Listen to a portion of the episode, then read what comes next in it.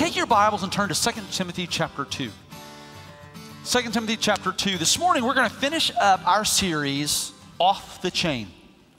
And we, we've talked about this issue of the fact that God does not want us to live uh, a shackled lifestyle. In fact, the Word of God declares this it says, It is for freedom that Christ has set you free. It is for freedom that Christ has set you free. Jesus declared in John 10 10, He said, The thief comes to steal, kill, and destroy, but I have come that you might have life and have it to its full. I, I love how Jesus ended the Sermon on the Mount when He said, Whoever hears these sayings of mine and does them, whoever hears these sayings of mine and does them, Whoever hears these sayings of mine and does them, I will liken him to the wise man who builds his house upon the rock. And the rains descended, the floods came, the winds blew, and beat against that house, but it did not fall. Why? Because, because it's founded upon the rock. But whoever hears these things of mine and does not do them, well, that's a different story, isn't it? And it's really easy for us in the, in the activities of life, in the ebb and flow of life, it's real easy for us to find ourselves in a very different place than we intended, right? In a very different situation than we initially imagined. And where we find ourselves in a spot where we are in too deep. When I was in seventh grade, we were reading the adventures of Tom Sawyer and Huck Finn in school. And I, thought, that, man, I love this. This, is cool. Just the idea of being a, uh, an adventurer, right? And, and, being one of, the, one of those guys that could, man, I could, I could take on anything. And then I, I loved the idea. In fact, so did one of my, one of my good friends, Bobo. And Bobo and I, we got this idea. We lived, uh, we lived in the in, in Fort Myers area.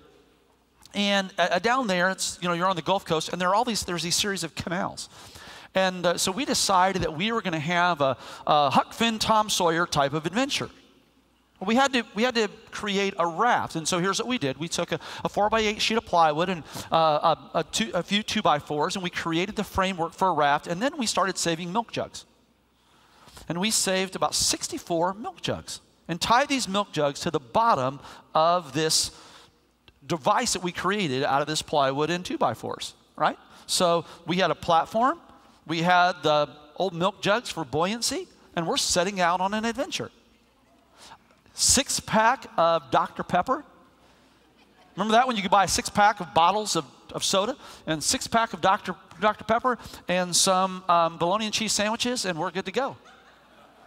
And we are, we are cruising the canals right? We've got, the, we've got a, a, a couple of extra two by fours that we can use as kind of our, our, our guides, and we're just, we're cruising the canals. I, I don't know at what point the water got too deep. I knew that we were in trouble when we exited the canal and entered the river. And, then as it it seemed like the current had taken over. And we're on our way to the Gulf of Mexico.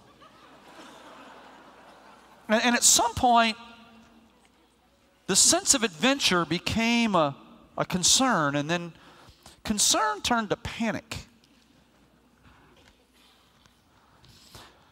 I was crying when the Coast Guard showed up. Uh, crying is not the right term, I believe I was weeping uncontrollably. Wow, I was in over my head. I wish that was the only time in my life that was the case.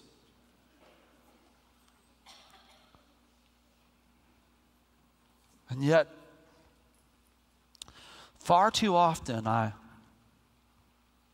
I find myself on some level understanding Samson's position in Judges chapter 16.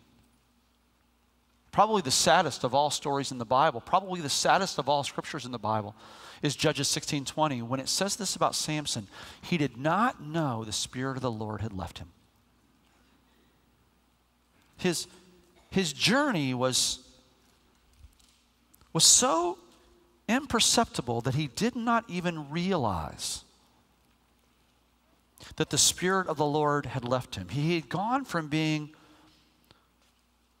such a powerful man of God and a young man with an amazing destiny to being blind, shackled, and enslaved. And here's what I know all across this room, there are individuals who, at one time, man, life was going along incredibly for you. And now you, you find yourself shackled, in prison. You're, you're stuck in an addiction that you don't want to talk about. In fact, even the mention of it right now makes you uncomfortable. I, am not, I'm not here to make you feel bad. I'm not here to put you on blast. And in fact, I believe this I believe that God wants to set you free this morning. You, you're in a relationship that you know is ungodly. And she seemed attractive, he seemed nice. And, and, it, and it all started so innocent. But now you're stuck. And where there was once a sense of adventure, now there's just a sense of overwhelming. I'm not here to judge you. But God is here, and the presence of the Holy Spirit is here to see you set free. And, and more than that, for you to live a life where these things that life will throw at you and the enemy will throw at you. Because make no mistake, there is a heaven to gain, there's a hell to shun. There's a great advocate, there's also a great adversary. The enemy, Satan, does go about like a roaring lion, seeking whom he may devour. And so I want to talk to you about not just how to, how to break free from that, but I want to talk to you about how to live a life of freedom, how to, moving forward, live a life that continues to be free. Because far too many people, skeptics, seekers, and even saints, far too many people live an imprisoned life. We're, we're, we're bound by junk, we're bound by situations, we're bound by relationships, we're bound by thought. One that the one that the enemy attempts to really work with me on is this issue of inadequacy. And it's a natural byproduct of the life that I lived growing up, um, being in a very abusive home and, and being subject to violent abuse. I, I have to push back against that.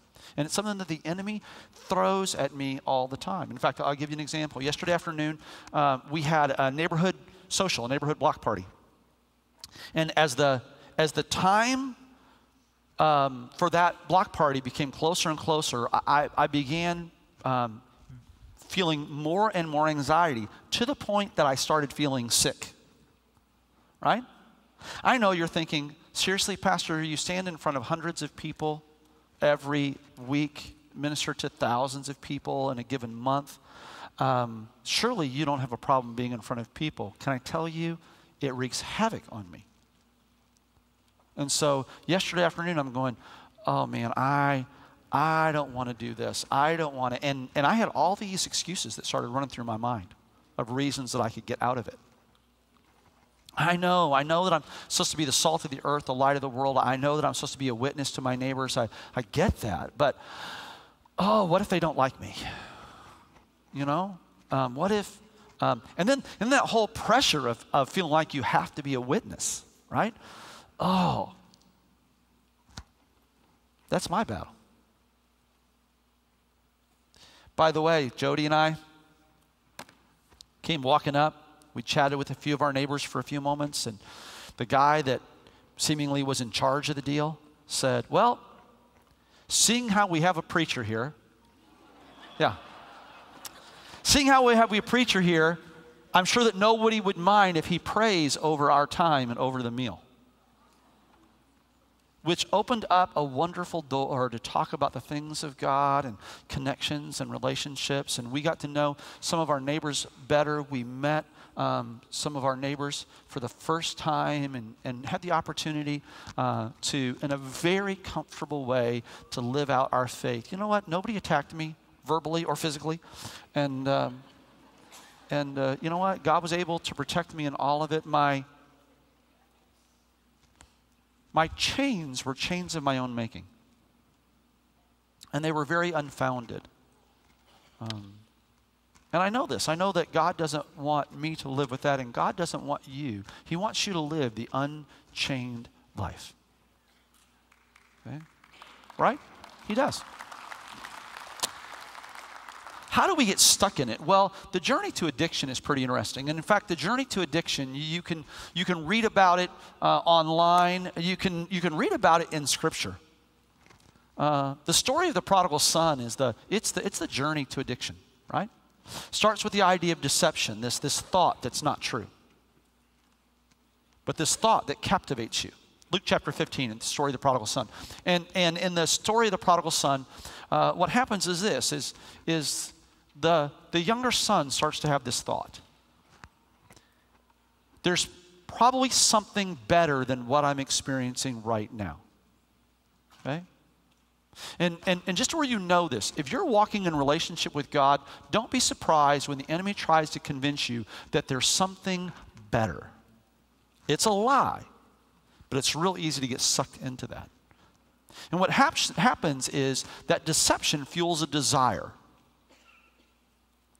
And if that desire isn't dealt with, that desire will bring you to a decision right? So the in, in, the story of the prodigal son, the prodigal son, he has this desire, and he gets sucked into that. And that desire, it leads to, it leads to a decision.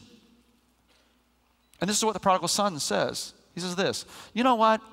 Life outside of connection with the Father has to be better.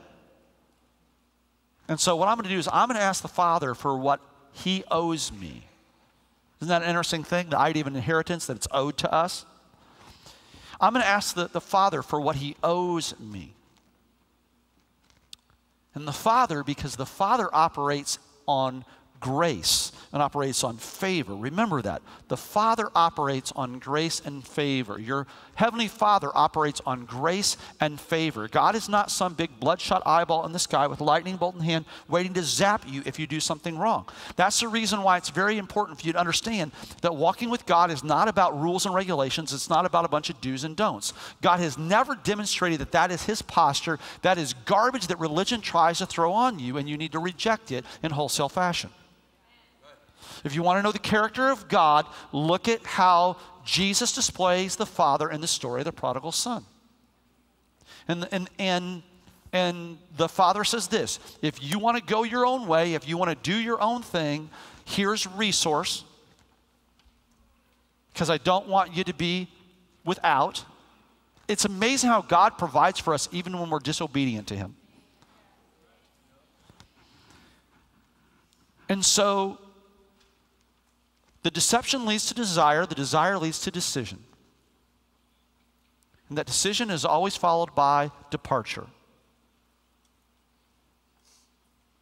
And in that departure, here's what you're going to find there's always some delight. Right? The prodigal son, he, he's got money and he's spending money. And if you have money and spend money, you have friends. Right? But of course, here's what we know those friends um, they are friends because of activity, not because of commitment. Right? Uh, if you've been around, you've heard me say this that here's, here's, here's friends that you have, okay?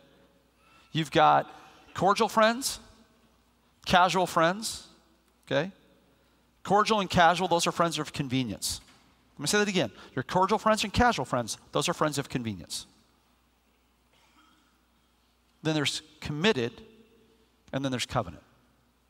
Cordial, casual, committed, covenant. And cordial and casual are your friends because of convenience. Okay? They happen to be your friends at the time. If, you've, if, if life has caused you to move around much, you understand that whole cordial, casual friends. They're convenient friends. And once you move, they're really not your friends anymore. They might be your friends on Facebook, or maybe you decided to unfriend them. And, uh, but um, the, um, which is always painful when somebody unfriends you. But um, that, um, that whole thing, I, will say this I've only unfriended two people ever on Facebook. And uh, I, if you, uh, it, I won't unfriend you unless you do something really um, crazy. I will I will unfollow you, okay? I will hide you. If you send me a Farmville request, okay, or any of those different things, or ask me to play Bedazzled or Bejeweled or whatever it is with you, uh, I will not unfriend you, but I will unfollow you, okay? I will hide you. and so you're still my friend, you're just in the background. Anyway, um, but we have these friends that, you know, and, and that's, what, that's what the rich young ruler ended up. He had all these people around him. Why? Because he had stuff, okay? And so the, the, the, the, the shackled life, okay, on the way to the chains, there's always a lot of pleasure. Let me say that again. On the way to the chains, there's a lot of pleasure. In fact, some of you, that's where you're at in the journey right now. You're walking counter to God's plan for your life, and you're going, Yeah, but this is so much better. And the pleasures of this world are for a season, friend. But here's what happens. In Luke chapter 15, it says this Once he had spent all that he had, okay? Now, where did he get what he had? He got it from the Father, okay? So, when I'm walking in relationship with the Father, when I'm walking under the Father's covenant, covering, there is blessing and there's provision that comes with that, okay? And God doesn't take all that away from you if you walk away from Him. You can carry that with you. He doesn't continue to bless your rebellion. But you can take that with you. And so what it means is this is that you can live in a rebellion for a season and still be living off the provision of the Father. But here's what happens in due course that that provision that you had because you're no longer walking in relationship with the Father. And He's still wooing you, He's still calling you, but he, he's, not, he's not funding your rebellion. When that residual resource is gone, now delight turns to despair.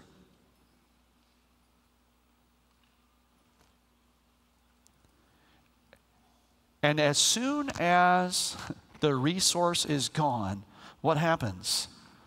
A famine comes. The enemy understands and realize this. The enemy will use delight to hook you. He keeps he uses despair to keep you. If you get nothing else out of this morning, I want you to get that. The enemy uses delight to hook you. And right now, some of you are being hooked by that delight, okay? But that delight has an expiration to it. And he uses despair to keep you. What does that despair look like? Well, it's an unhealthy connection to, an inability to satisfy a hunger. Sir, that's why you go back night after night and you turn on that computer screen and you look at images of somebody's daughter and you feel horrible about it. But you continue to do it because you're hoping that somehow you can satisfy this incredible hunger within you. Or, ma'am, why you why you, while you take that drug, prescription or otherwise, that, that seemingly is having less and less of an effect. But in hope, in hope that somehow it will help numb.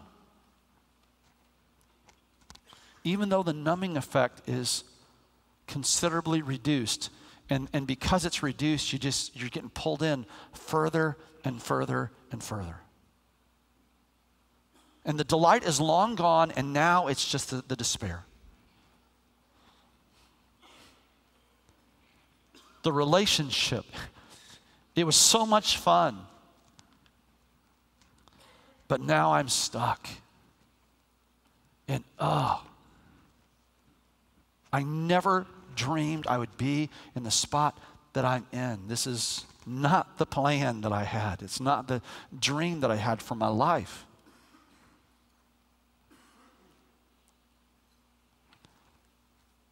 The story in Luke chapter 15, in the story of the prodigal son, he finds himself sleeping with pigs, longing to eat what the pigs eat. I don't know if you've been around pigs much. I had the opportunity uh, one time to take care of some pigs. One of the families in our church, they had pigs for a 4 H project. And uh, they were wanting to go on a family trip, and the, the person who uh, was to take care of their animals uh, was, at the last minute, was not available. And uh, this family actually visited here a few months ago. And this is from our first ministry assignment in Atlantic, Iowa.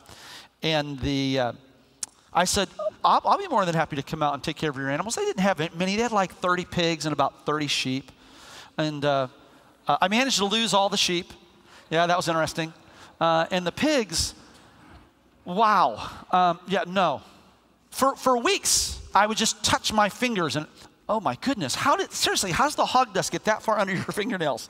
And, um, yeah, never again. Uh, but the idea of sleeping with the pigs and wanting to eat what the pigs eat. And it says this in Luke chapter 15 it says, And when he came to his senses, and when he came to his senses, I believe this. I believe that for some of you, God has brought you here this morning to where you'll have that moment when we come to our senses. Right? And what does he do? He realizes that my father's servants, not children, the lowest servant in my father's household has it better than what I have it. And w- when you come to your senses, here's what you'll discover is this is being connected to the Father, God. Even at the most minute level is far greater than what life outside of God has to offer. It's tough to see that when you're in the delight mode. I totally get that. Okay? But trust me, that delight always, it's always, always, always followed by despair. Part of the reason why it's tough for people to recognize that is because we're so good at living lies, right? And so people will tell you that it's something different than what it is. I, I remember when I was in, when I was in, in, in, in junior high and high school, I had friends that would try to convince me to do things. And one of the, one of the biggies was this, is they tried to convince me to smoke cigarettes. Well, my father died of lung cancer when I was seven years old.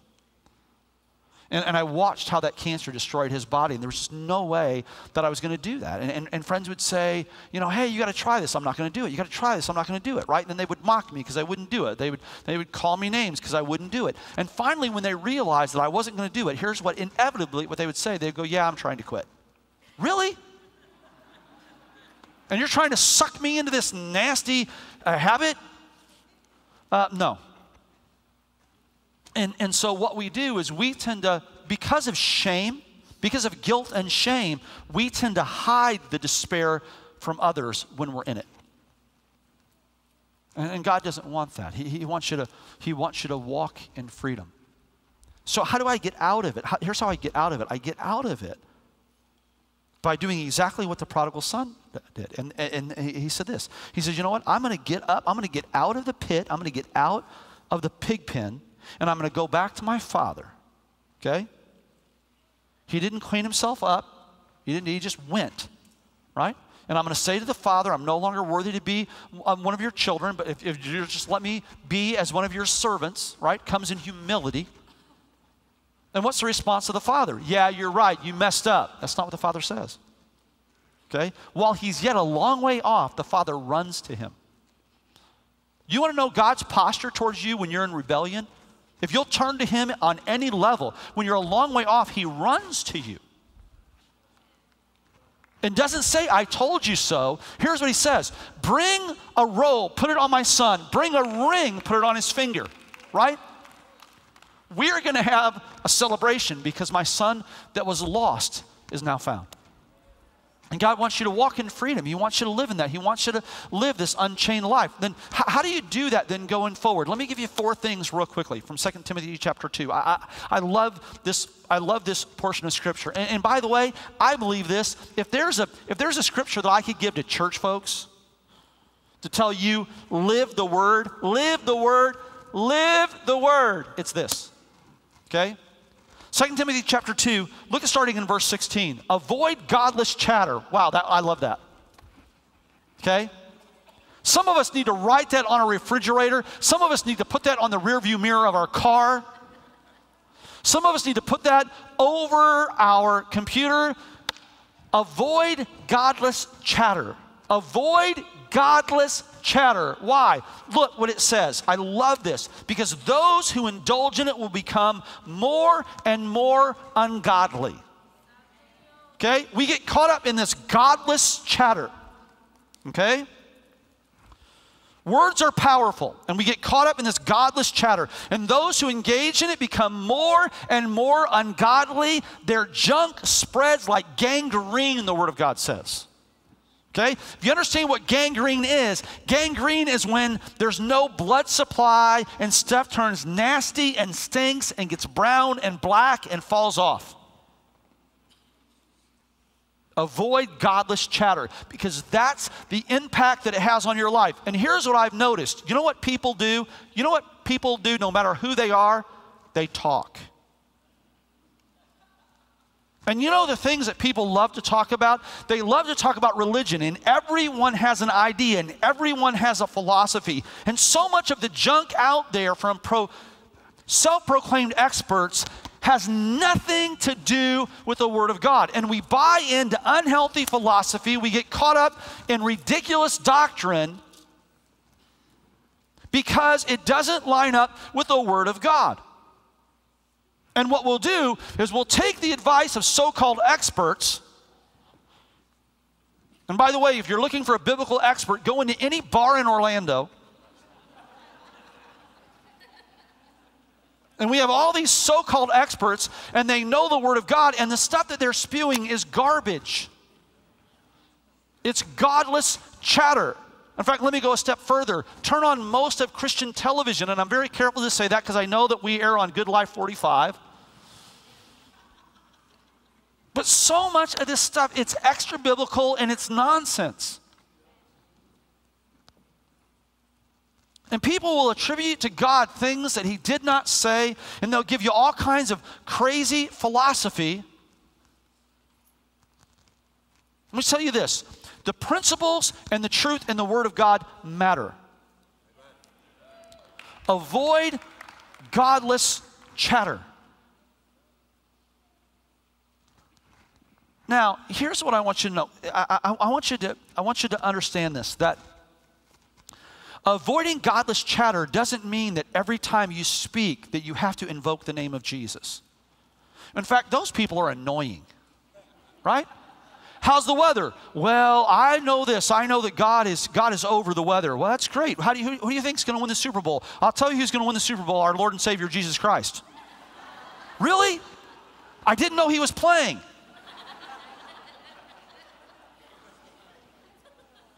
Okay? When, when, it says in 2 Timothy, avoid godless chatter, it doesn't mean that the only thing that you can talk about is Jesus and the Gospels. Here's what it means it means this don't get caught up in things that are not in line with the truth of the Word of God. In fact, when you speak, here's what it tells us Colossians 4 says this that your conversation is supposed to be full of grace, seasoned with salt, so that those around you will listen. Listen, some of you are so bent on this whole Christianese thing that the people around you find you profoundly annoying. Okay? But what we have to do is this we have to found our life on the truth. I'm going to found my life on the truth.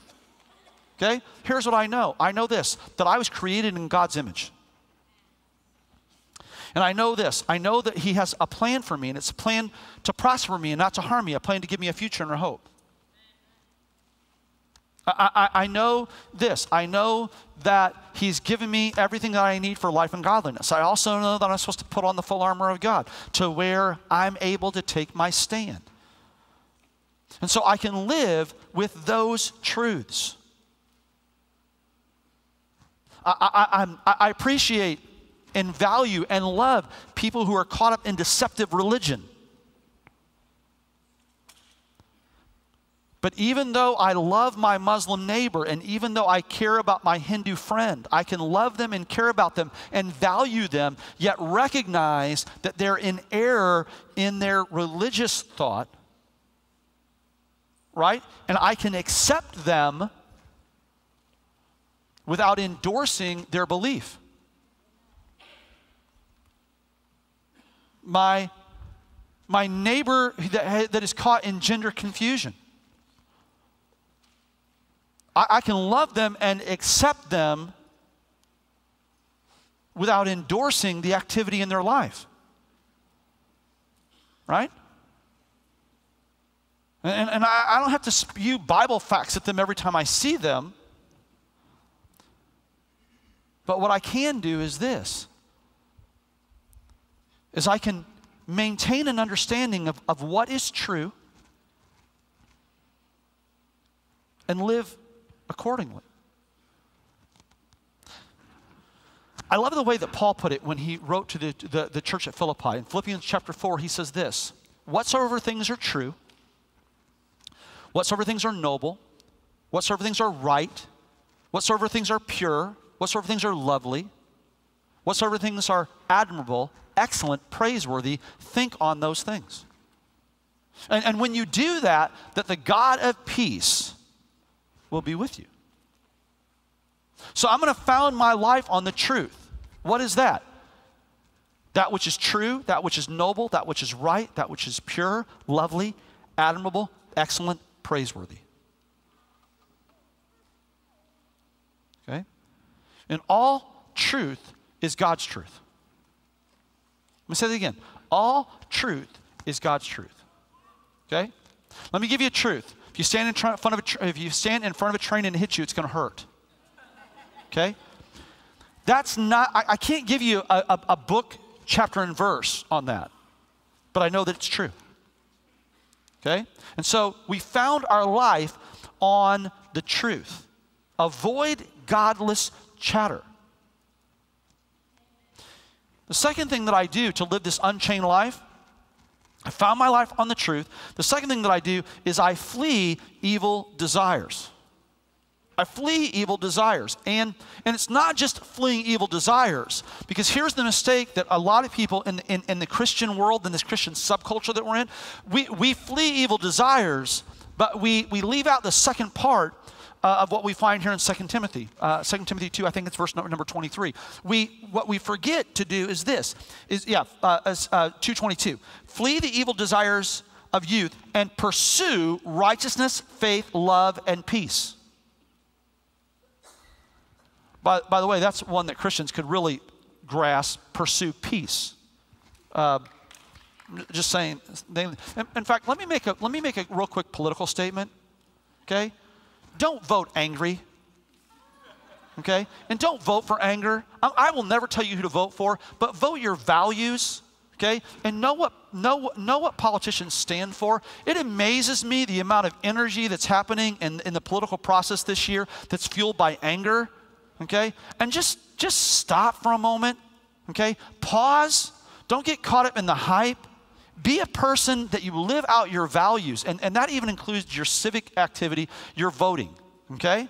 So make sure you vote your, uh, vote your values, don't vote your emotion. I'm going to get back off my soapbox because I know I'm going to get comments on Facebook over that. And so, God bless you. You know what? I don't think Pastor likes Donald Trump. Well, I, you know. In fact, now that I said, let me go a step further. Let me just really offend you.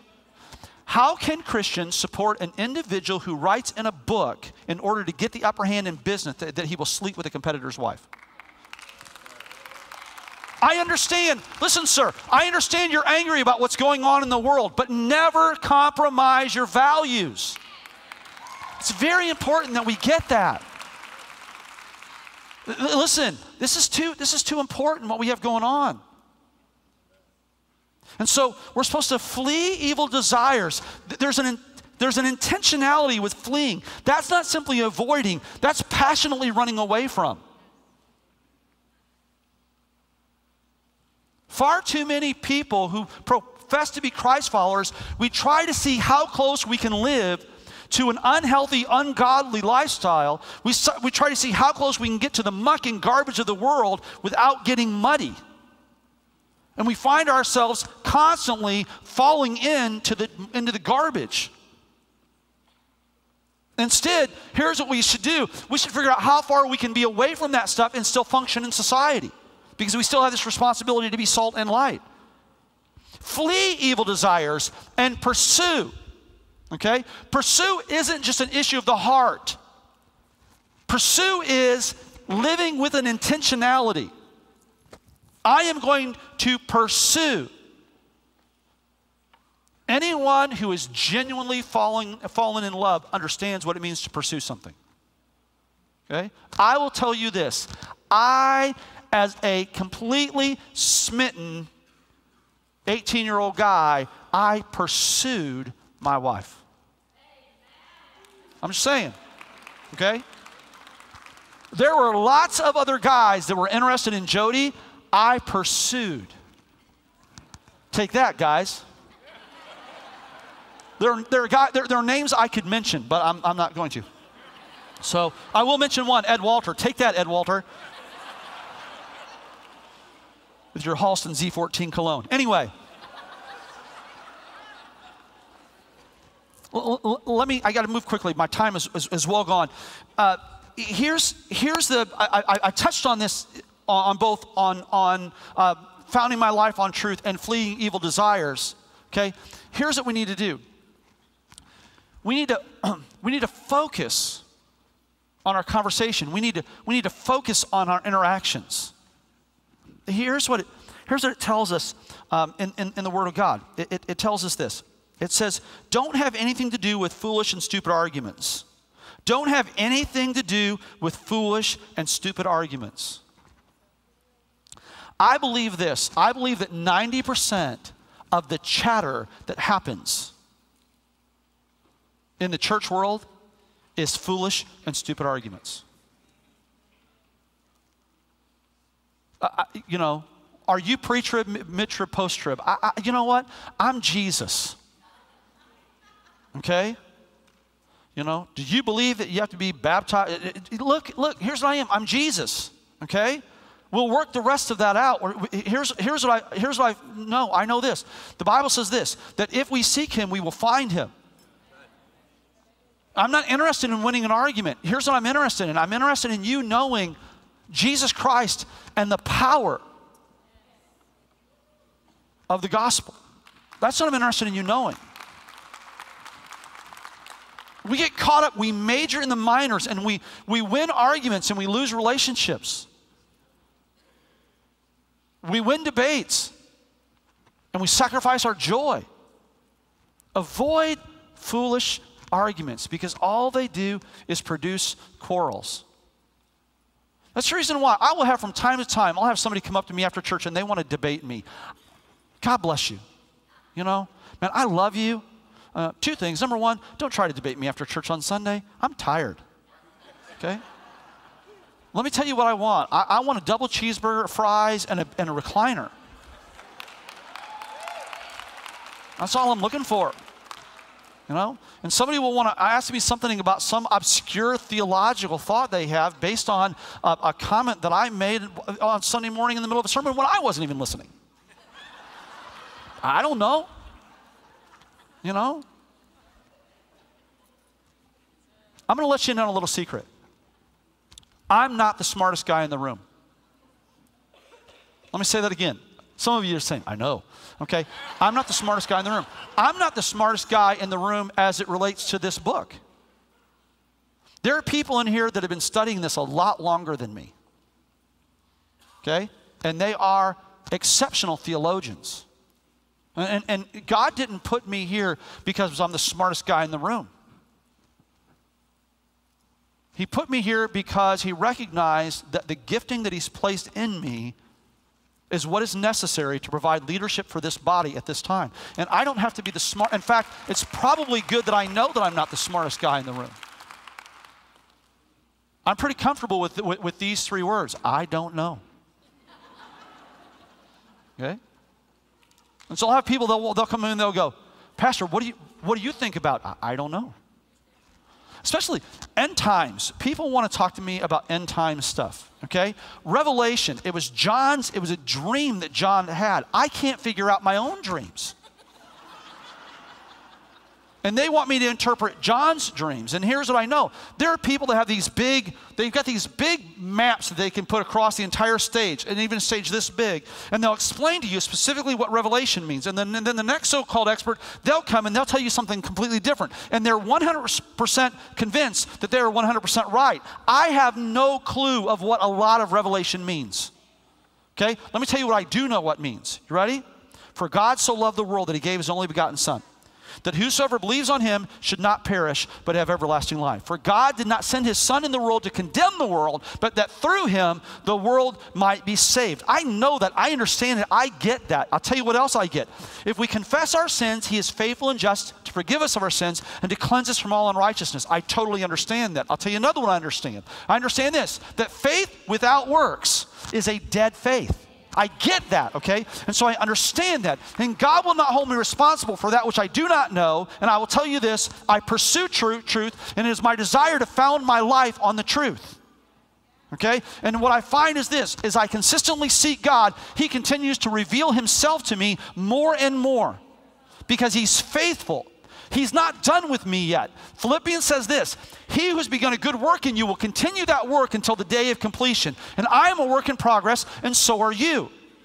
But if I found if I found my life on the truth and I flee evil desires, right? Avoid godless chatter, because those who engage in it become more and more ungodly. Their teaching spreads like gangrene. That's, that's verse 16, drop down to verse 22. Flee evil desires and instead pursue righteousness, 2 Timothy 2.23. Avoid foolish arguments because you know all they do is produce quarrels. Okay? And then lastly is this faithfully live out Jesus to others. Right? So that's what it says. The end of Second, Second Timothy chapter 2. It talks about encouraging others, challenging others, instructing others. And if you want to live, consistently live an unchained life, here it is. Four easy steps. Found your life on the truth. Found your life on the truth. Okay? And the truth isn't an individual's teaching, including mine. Okay? The truth is found in the Word of God. Open the book and read it for yourself. Now, I'll help you. I'm here as a guide. I will absolutely help you in it. But found your life on the truth. Not on philosophy, not on garbage, not on found your life on the truth. I preached last week on the issue of, of stewardship. Okay? And I know some people freak out when the, when the church talks about money. Do you want to know why I'm a tither? And I'm a tither. And, and beyond being a tither, I give. I, I give in any offering we receive here, we give. My family gives in. I'm a tither, I give consistently to missions. Here's the reason why I do it because the Bible tells me to do it. And here's what I found that when I follow the instructions in the instruction manual, life works. Okay? So I'm going to found my life on the truth. The way I do relationships, to the best of my ability, I'm, I'm imperfect. I, I do it the way that the Bible says. And you know what that means? It means this that if you do something and tick me off, I'm not talking to him about it. You know why? Because Matthew 18 says this that if you offend me, I'm supposed to go to you. And one of the one of the one of the vicious epidemic issues in the body of Christ today is this issue of gossip. And you know what? I have to deal with the people that you do unspeakable damage to because you spew garbage in the form of a prayer request. But if I've got a problem with you, I'm not going to you, I'm coming to you. And, and you know what? If you and I can't work it out, then what I'm going to do is I'm going to bring somebody else who's compassionate, a brother or sister in Christ, to where in the presence of two or three, the truth is established. If that doesn't work, then I'm going to bring it to the church, which, does, which doesn't mean me declaring on Sunday morning how bad you are. It means this it means bringing it to the leadership and saying, hey, here's a situation that we've got.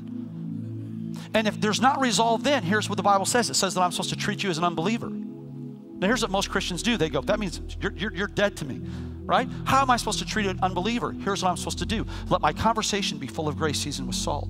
Because the idea is to win you by any means. My approach to you shouldn't be to cast you into outer darkness where there's weeping and gnashing of teeth. It should be to demonstrate such compassion to you that you want to connect with Jesus on a very real level. Okay, that's founding my life on the truth. Right?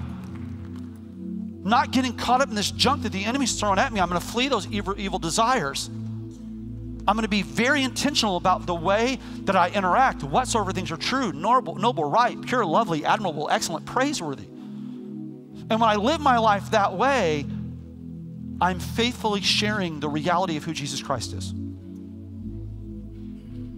And then what happens is this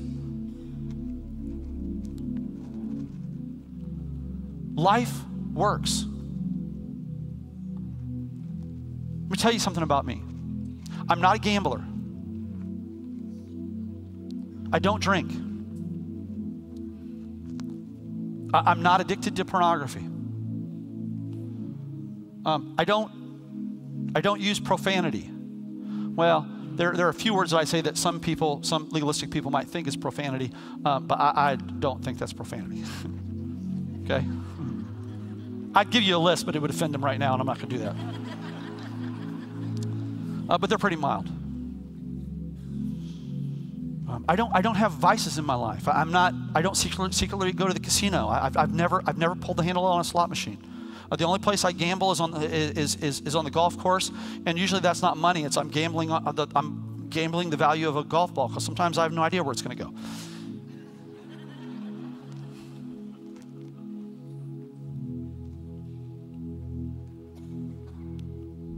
I'm, I'm far from perfect. I can relate to Paul when he said, The things that I don't want to do, I do, and the things I want to do, I don't do.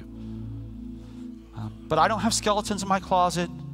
The, the, the stuff that's wrong with me, you know about because I tell you about it.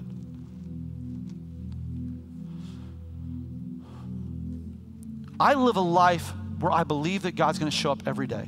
I live this unshackled life, and it's not because I'm pious or holy or because I'm the preacher. Here's it's because I've discovered this. And I don't say this arrogantly, I say it very humbly. Here's what I've discovered I've discovered this that life works and you can live an unshackled life when you found your life on the truth. When you flee the evil desires. I'm not, I'm not going to, I'm, I'm, I'm, I understand that temptation is common. I'm not going to fuel the temptation in my life. I've got enough temptation coming at me on my own. I don't have to add to it. I'm going to be very careful I'm going to be very focused in my interactions. I'm going to do my best to treat you the way that I believe that God wants you treated. And then I'm going to make the most of every opportunity. I'm, I'm going to, both in my actions and in my conversations, I'm going to faithfully share Jesus Christ. And, and can I tell you, even though my life isn't perfect, it works. So I'm going to say to you what Paul said follow me as I follow Christ. I want to invite you to break free from the chains. I want to invite you to break free from the chains. I, I, I, you, you, you, you've, been, you've been in prison far too long. And you, you live far too much with if they, if they really knew about me, they wouldn't like me.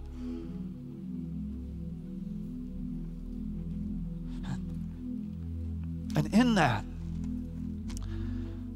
because you've been stuck in that for so long, the enemy speaks this to you over and over again that the principles of God don't really work. And here's what's happening God brought you here this morning to bring you back to start.